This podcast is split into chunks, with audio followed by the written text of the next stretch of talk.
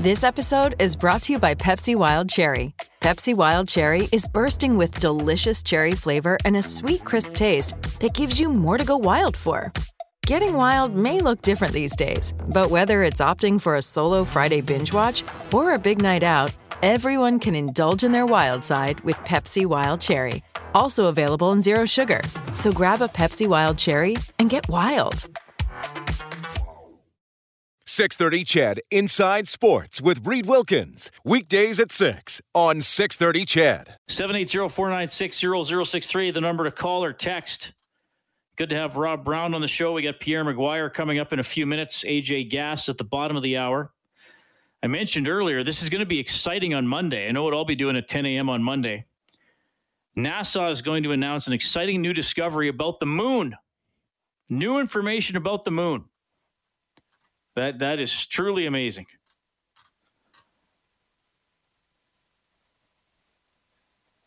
Well, hang on. We could speculate on it, I guess. Max says, whalers on the moon, if I studied Futurama correctly. I never watched Futurama. There were whales or whalers? Whalers. I think it was the song. Oh, okay. Yeah. It was the song that one of the characters sang, I believe so. That'd be neat if there were whales on the moon. Whales were a big part of Star Trek IV, The Voyage Home, if people remember that. Remember the alien probe came to get the whale song response, and it wasn't there, so it was going to blow up the Earth. So they went back in time in the Klingon ship and brought back whales from modern-day San Francisco. Yeah, that's right. I can recite the plot of Star Trek IV on demand. Okay, everybody? I never saw it. They had to go back in time to get whales. I think they had a Klingon ship. I think the Enterprise had been destroyed in Star Trek III, The Search for Spock. So I believe they were using a Klingon ship. Somebody will correct me. Somebody will. And then I think they cloaked it and they landed it in a park in San Francisco. And then they went about and did their business and built a container for the whales and went back to the future to borrow another title of another movie. And then the whales gave out their what do you call the whale language? The sonar, the whale noises, the whale song, I guess. Whale song, gave that reply, and then the probe was happy and it left Earth, and everybody lived happily ever after, except for the whales who were stuck in 1984, missing the whales who mysteriously disappeared. Just saying. That would have been traumatic for the friends of the whales that have to go to the future. And then those whales in the future might have been lonely because they only had themselves. Oh, well. That is Star Trek fan convention level thinking there, Reed. Well, I'm actually not I'm not like a big Star Trek fan. I like the shows. I'm not as big into it. I like Star Wars more. Yeah. I like Star Trek Discovery. I've been watching that. It's back on Thursdays. The season 3 premiere was last week. Mark says they called the Klingon ship that they stole the Botany Bay. All right. There's a little bit of trivia from Mark. Appreciate that. 780-496-0063. So they did have a Klingon ship. And I guess they stole it or probably killed all the Klingons on it, one or the other.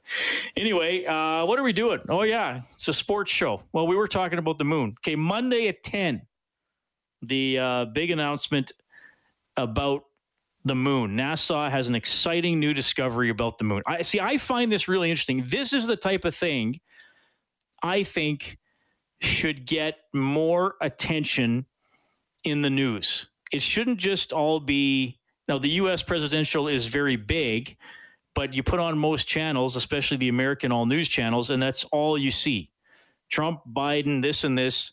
They're going to debate. They're yelling at each other. On it goes. I think this should get a little more attention. I just happened to kind of randomly see it on Twitter.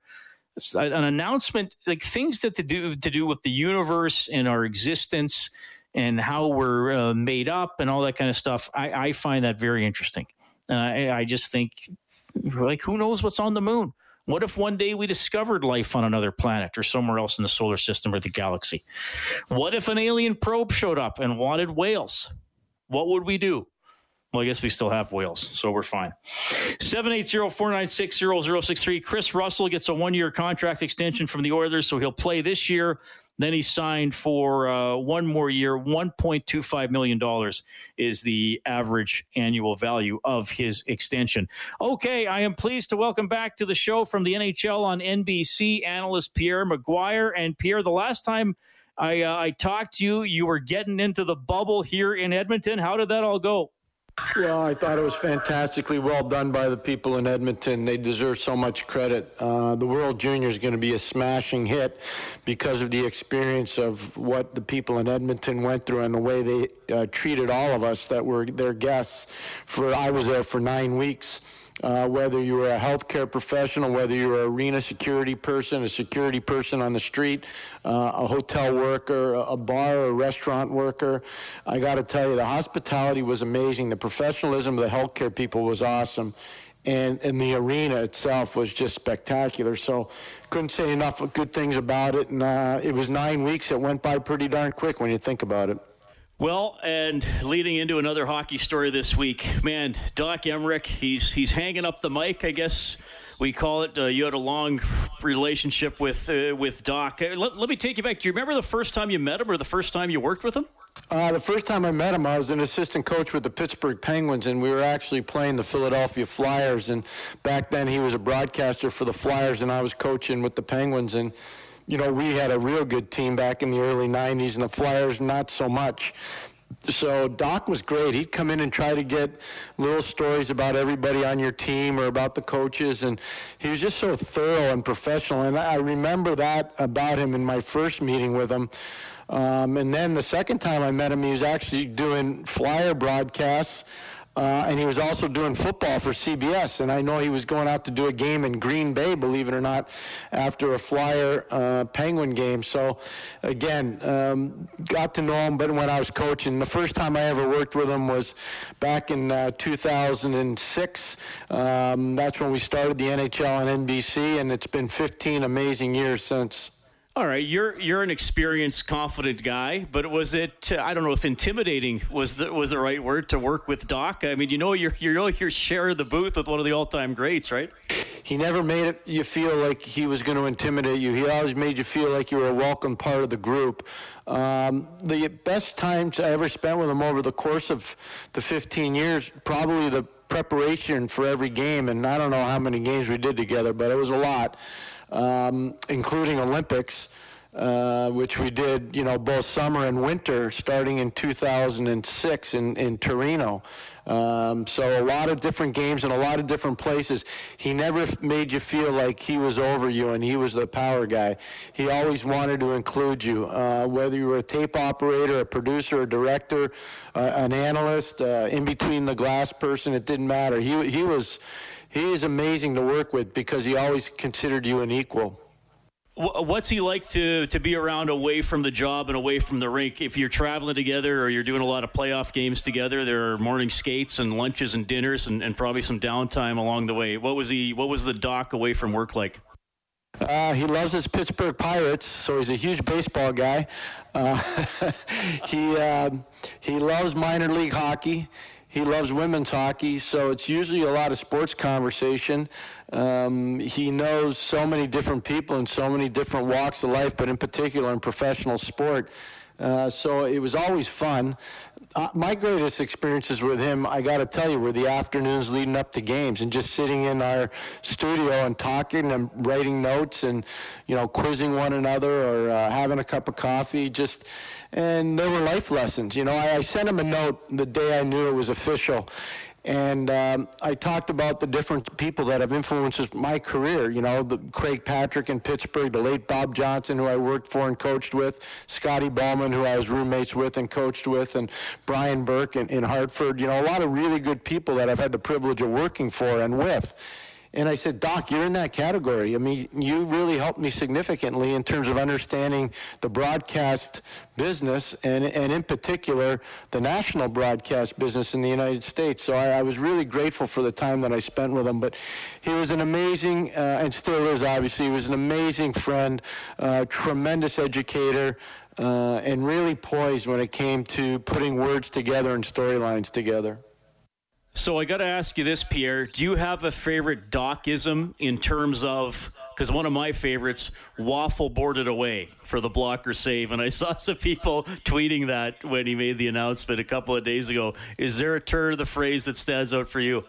You know, somebody asked me that the other day. I've done so many darn interviews over the last 3 or 4 days, and somebody asked me, what's Doc's favorite go-to line? And I said, I really don't know of one, because he's such a darn good wordsmith, and he's such a good storyteller, and he's so plugged in terms of information. He could go anywhere, whether it was a 2-1 game or a 2-2 game or, you know, a 5-4 game in overtime in a game seven. He really, or going into overtime potentially with a 5-4 score, he could tell amazing stories. You really could. I don't remember any that stood out to me. The waffle board one has been brought up to me numerous times, Reed, I have to tell you. So that's pretty neat. I grew up in Montreal, so I used to listen to the late Danny Gallivan, and the thing he'd say all the time was, the puck's caught up in his paraphernalia. And sometimes I'd hear Doc do that, and it would take me back to my youth. And I'm sure Doc probably heard Danny do that, because Doc listens to all kinds of broadcasters all over the sporting world. Well said. Pierre Maguire joining us tonight at Inside Sports. There's some thoughts on his long professional and personal relationship with Doc Emmerich. Hey, Pierre, while I got you, let's just quickly hit on a couple of Oilers storylines. They're hoping Kyle Turris is a little more depth down the middle, third line, maybe can help on some special teams. That's the hope. You've seen him play Ottawa, Nashville. What do you make of that signing for the Oilers? I think it's great. Plus, there's a sense of familiarity with Dave Tippett, which I think can't be undersold. Maybe things didn't go exactly the way both of them wanted to in Arizona, but Dave knows exactly what he's getting in Kyle. There's a lot of potential offense there, too, in terms of supplemental offense. When you have a player like Kyle, he can still shoot the puck. He can still skate.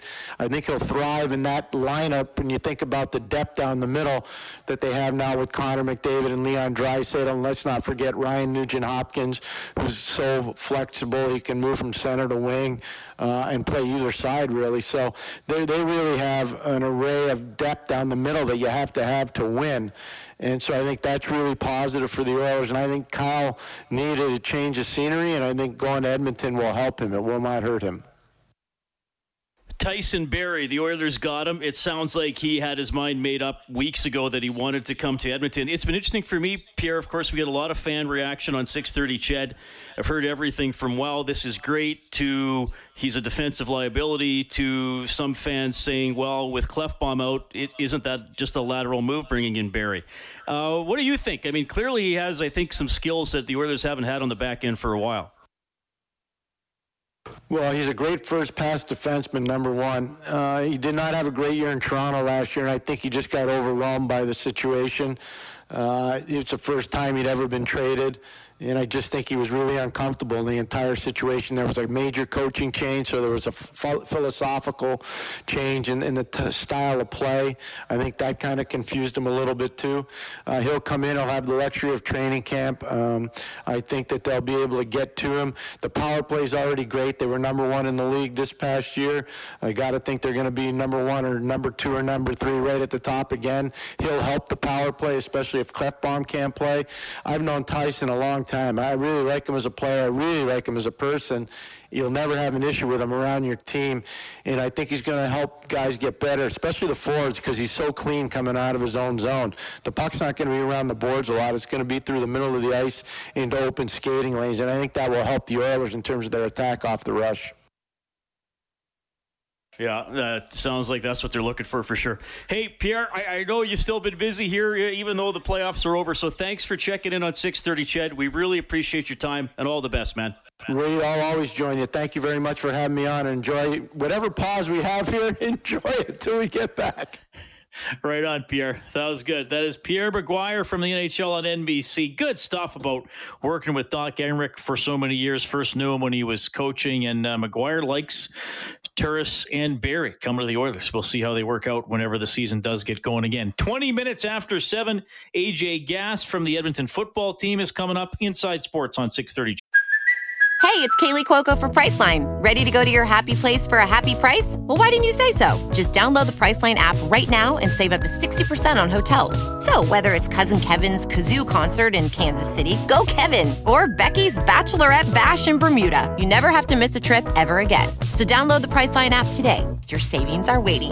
Go to your happy place for a happy price. Go to your happy price, Priceline. Good.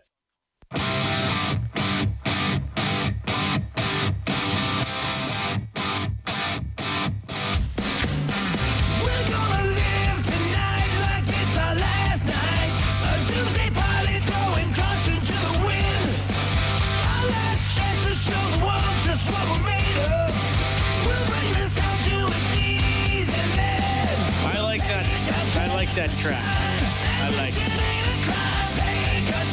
That is Fozzy. Chris Jericho, lead singer. What is he from Winnipeg, Kellen? He is from Winnipeg. Is he still an active wrestler? He is, yes. Oh, cool. And Fozzy still puts out the occasional album, don't they? Yep. Yeah, and if everything goes well with, obviously the current situation, nobody's touring, nobody's doing anything right now. But if things go well here and there is a solution to the COVID-19 issues and that stuff, yours truly will be on a cruise with Chris Jericho this time next year. All right. We did not plan to talk about this. I was going to talk about something else here, but I can't ignore this. Okay. What are the circumstances of you, Kellen Kennedy, going on a cruise with Chris Jericho? It is the third annual Chris Jericho Rock and Wrestling Rager at Sea, and I bought my package during the summer. And it is a kind of a week-long cruise from Miami to Grand Bahama Island and back. And it's wrestling, it's rock music, you name it. Already signed. Well, Fozzy's going to play on the cruise, and Stryper. I'm not sure if you're aware of them from the. I remember 80s, Stryper, yeah. Christian hard rock band from the 1980s. Yep. Yes. Yep. So they're already signed, and more acts to be announced throughout the year here and that stuff. So will Jericho wrestle and play rock music while he's on the cruise? Yes. My goodness. That's my understanding of it. Yes. And is he? Sorry, he's still a member of WWE? He is a member now of the brand new All Elite Wrestling company. Well, it's about a year old now, so not really brand new. But while you're on the cruise, we need to get a plan going. Yes. Can you recruit him to come wrestle in the Slaw? Oh, absolutely. The Silver Lake Alliance of Wrestling. We steal them away from the AEW. Yeah. We got to prepare maybe a nice duotang with some notes, maybe a pie chart about the advantages of him joining the Slaw. Absolutely. Yeah, for sure. And even if this cruise gets pushed back, yours truly will still go on a cruise. It's already been pushed back once. So if it gets pushed back to 2022, 2023, whatever, I'm still going. You're going. You're guaranteed to go. Absolutely. Yep. Well, that is awesome. You're going to have to do a hit from the show while you're on the cruise. Hey, no problem. For you, Reed, anything. That's all. I did not know you were doing that. Yeah. There's a nice little tidbit tonight for everybody. My next big adventure. That is good stuff. What's it called? The Rock and Wrestling Rager? At sea. Woo-wee! AJ Gass coming up. Inside Sports on 6:30 Chat. Still 1-0 Tampa Bay. They're in the top of the fourth.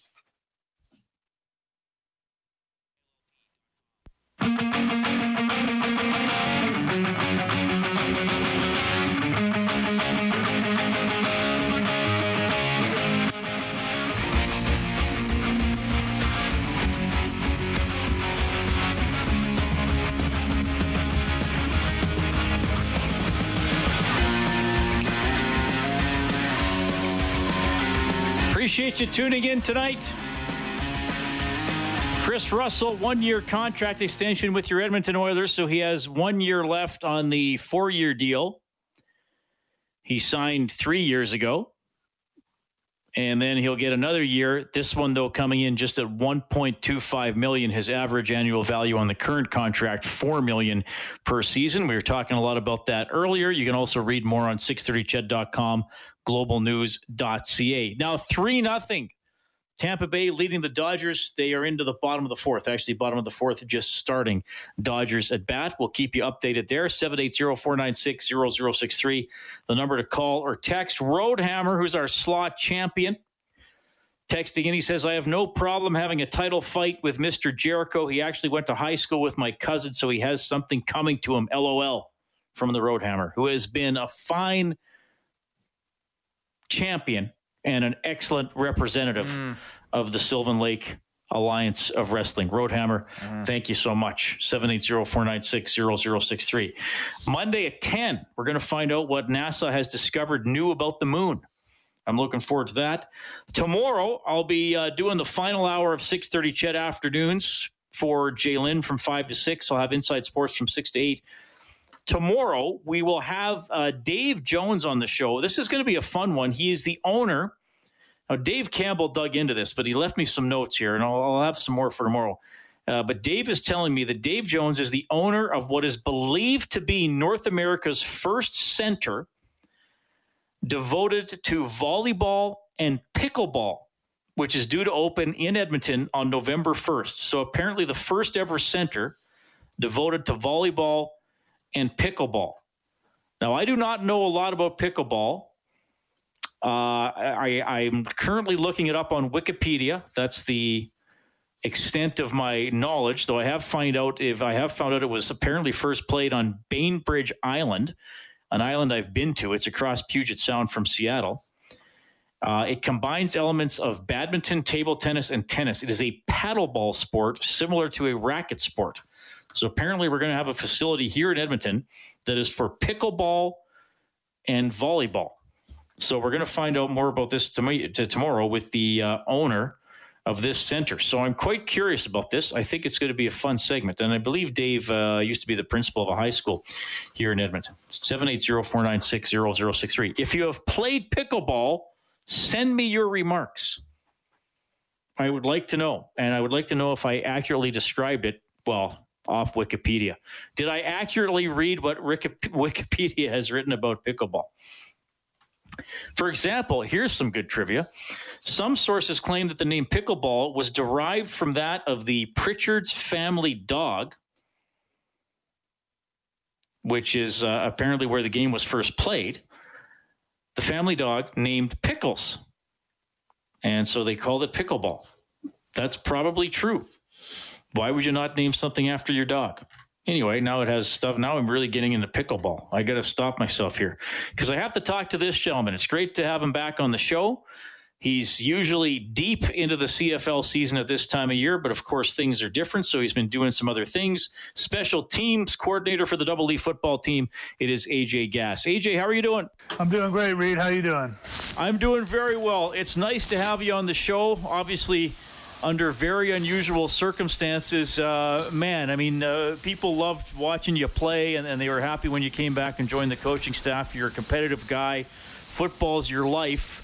So dare I ask, when was the last time you were in the third week of October and not somehow involved in competitive football? I mean, actual games? Yeah, it's probably, I'm 44.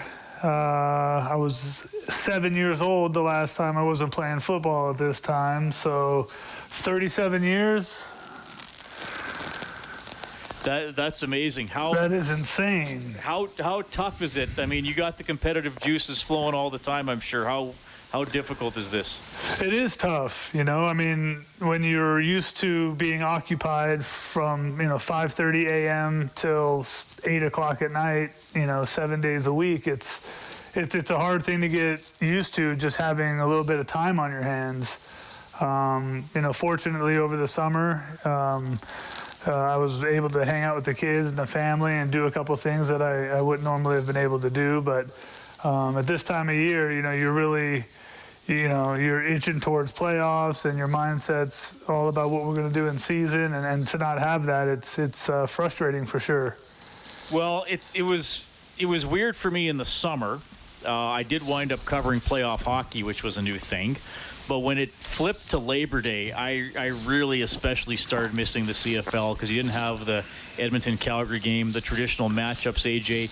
And at this time of year, I know, and we always kind of complain about that first snowfall and the weather dropping, but I was also thinking this is that time of year. There's probably two or three games left.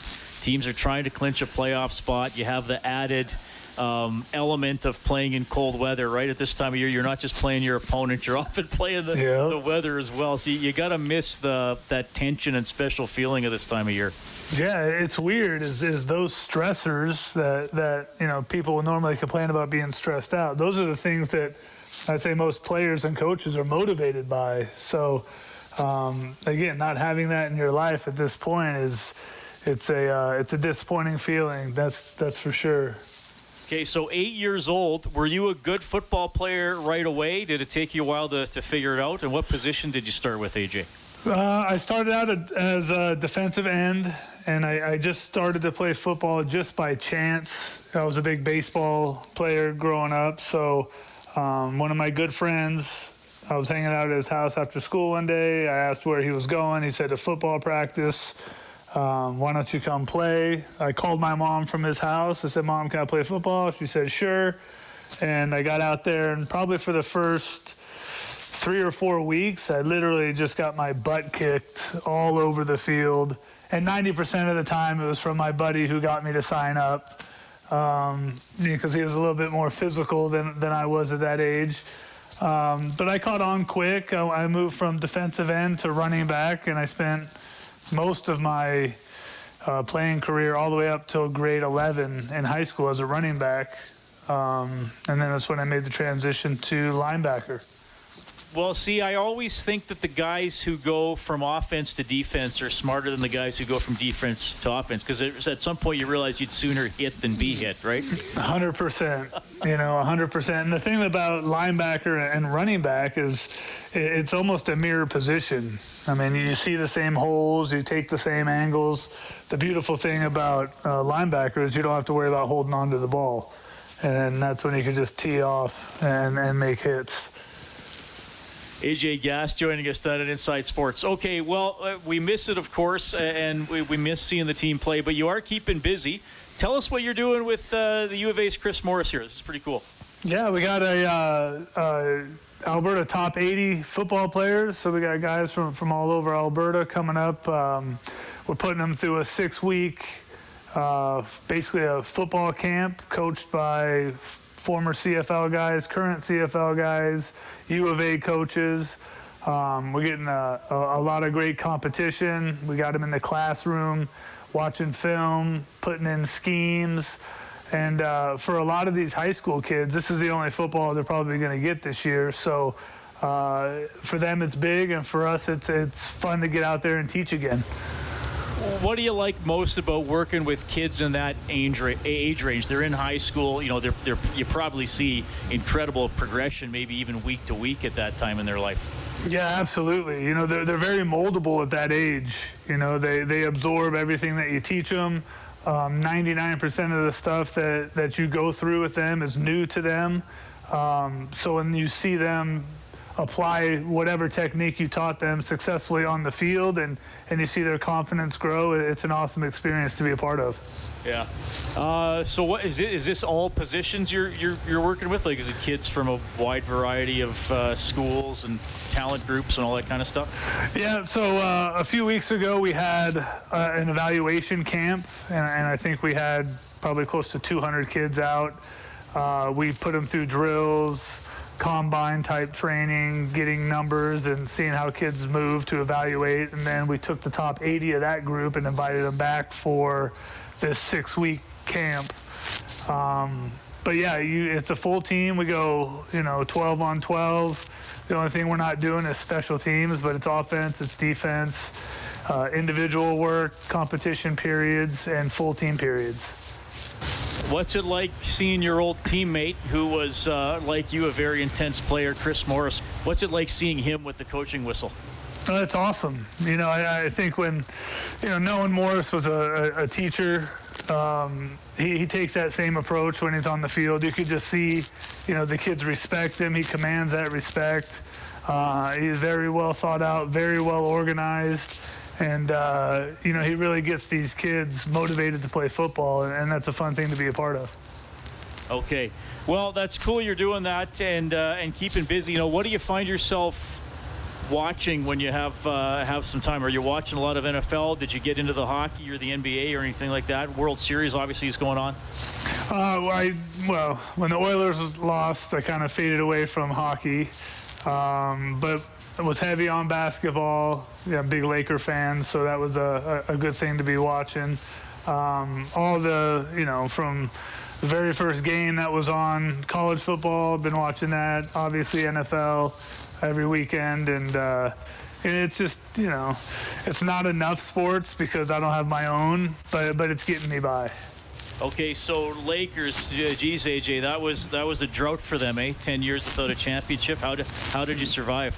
It was rough. It was rough. You could see them trying to put all these pieces together, but bringing in LeBron kind of sealed the deal. AD was amazing, and I think if we can keep this group together, we'll have a nice little run. Do you bother entering into the LeBron versus Jordan debate? Do you want to touch that one, AJ? You know, it's just different eras, so it's kind of hard to say because the competition level's different, the skill set's a little bit different. Obviously, when you have a guy like Jordan who came out and did it first, there's always going to be a lot of weight to that. I'm a big Kobe guy, so Kobe, LeBron, and Jordan are all in that mix. Okay. Just a couple more for you, AJ. Scott Milanovich, the new head coach of the team, he's doing a half-hour show every week with Morley, you know, keeping the team in the spotlight as much as he can. And how much communication is going on between you and Milanovich and you and the other coaches? Are you trying to keep some sort of a routine with that? Yeah, I talk to Scott probably every week, once a week. Defensive coaches get together once or twice a week. We're still trying to put our game plans together, how we're doing film breakdown and scouting reports. So I talked to Noel Thorpe a lot about that. So just to keep us in a rhythm heading into this, I guess it's this extended off season, but just so that we're not rusty when we come back, and we can get so much work done now as far as scheme and plan and those details that, you know, coming in next year we won't be stressed about. All right, and I'll ask you one more. You know, you played here. You were back in California. You're back part of the EE football team again. What do you like most about being back in Edmonton? Or once you got back, what did you realize that you had missed that maybe you didn't know you had missed?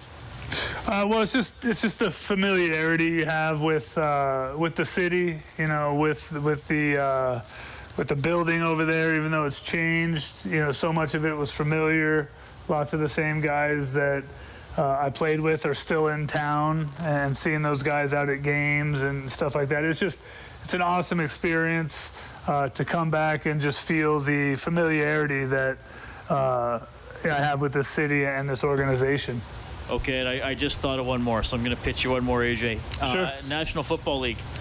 Is there a linebacker that you really enjoy watching, or maybe somebody that reminds you of yourself from your playing days? Oh, current? You know, I don't know if any. I think they're all better than me, you know, so it's hard to say anyone is like me. I was an undersized guy, and so these players are far bigger than I was. I'd be more of a strong safety down in the NFL. But I really like Wagner. I think Wagner's a stud football player. And lots of these guys that are coming out now are going to end up being really good players in the future. All right. Well, AJ, we appreciate you talking to everybody here on 630 CHED. Good for you getting involved with Coach Morris and the camps that are going on there. And we'll make it through, buddy. And I'm sure in the spring we'll be talking about actual games and schemes and big plays and all that kind of stuff. Really appreciate your time. Oh, thanks for having me, Reed. You have a great day. That is AJ Gass, check it in, special teams coordinator for the EE football team. So helping Chris Morris put on some football camps and, trying to stay busy, in touch a lot with Scott Milanovich, still trying to think a lot about football and hoping we do have a season next year. 780-496-0063, the number to call or text. Yeah, fifth inning, still 3-0, Tampa Bay leading the Dodgers. Back after the break.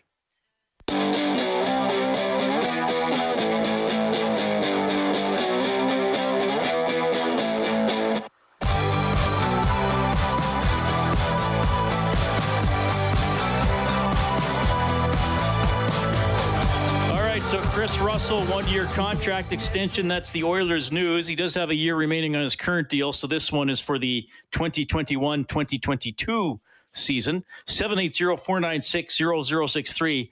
I am blessed to receive a phone call from JP. JP, go ahead, sir. Well, I am blessed as well that you answer my call. I always appreciate your time. And I'm loving the show tonight, by the way. Fantastic guests all the time. You're making my night on the road easy peasy. But let's get down to brass tacks, shall we, Reed? First off, how are you, Reed? It's a long time, no chat. I hope all is well. Yeah, I'm doing great. I appreciate it. Good. I hope you are doing well, too. Always, Reed. Always, always. I'm going home. I'm having a whiskey after today. I'll tell you this. But I want to get down to brass tacks. You just brought it up, and what a segue. What a segue. To talk about the wrestle. Everyone on the Twitter, all the GM for on the Twitter, why are we signing Russell? This guy's not a bad defenseman. He's a nice addition. I love to keep him in the mix. He's loved on the team. He's hardworking. Every one of the players have respect for this guy. He's not a bad defenseman. I'm sick and tired of everyone going, oh, well, who are we going to run out of town this year? There's got to be a new candidate. You can't date, it's not just short for Petrie. Enough with this Oilers fan. But Reed, that's why I want the phone. I just want to say I love Russell. This guy works on the farm, he hay bale, he does it all. Thank you, Reed. Much love. You have a good evening. Take care, everyone. Right on. That is JP. He's glad Chris Russell's sticking around with the Edmonton Oilers. Always happy to hear from JP. Dave Tippett, head coach of the Oilers, was speaking to Bob Stauffer on Oilers Now. I found this cut interesting, so I want to get to it here. Tip on his overall assessment on last season. Well, I think in the regular season before the shutdown, I thought we really made strides. There was... you go into a new situation, whether you're a new GM, new coach, and you're trying to get to know everybody. You're trying to figure out what you have. And I thought we made some good progress through the year. A couple dips here and there, but you kind of learn about people. Found some strengths of our team, recognized some weaknesses, and I thought we were going the right direction when it got stopped in the spring. We had tweaked a few things and felt like we had a pretty good handle on our team, and we felt like we were moving in the right direction. And the stop, and we came back, and it was disappointing. The coming back out of the break, we just our mindset, our focus. That first game was disappointing. We got down early and we chased the game, and all of a sudden there was everything we kind of built. You could feel like they were second guessing. So the rest of the series, I thought we played well enough to win it. I didn't like the way we defended at times. I thought our goaltending was very average it was very good in the regular season and very average in the play-in.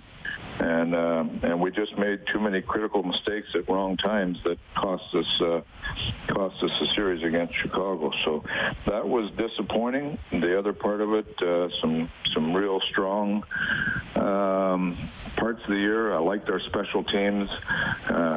When you talk about evaluating your team, there's certain things that you know that if we're going to go to the next level, we have to get better. We have to be a better 5-on-5 team. We have to be a better defending team at 5-on-5. And those are thoughts that have been going through my head for the last couple months here. Dave Tippett reflecting on last season. Now 5-0 for Tampa Bay in the middle of the fifth, leading the Dodgers in Game 2 of the World Series. Tomorrow, pickleball. Who knows what else we're going to come up with. Thanks to Rob Brown, Pierre Maguire, AJ Gass, Dave Campbell's the producer of Inside Sports, Kellen Kennedy, your studio operator. My name's Reed. Thanks for listening. Have a great night. 6:30 CHED Inside Sports with Reed Wilkins. Weekdays at 6 on 6:30 CHED.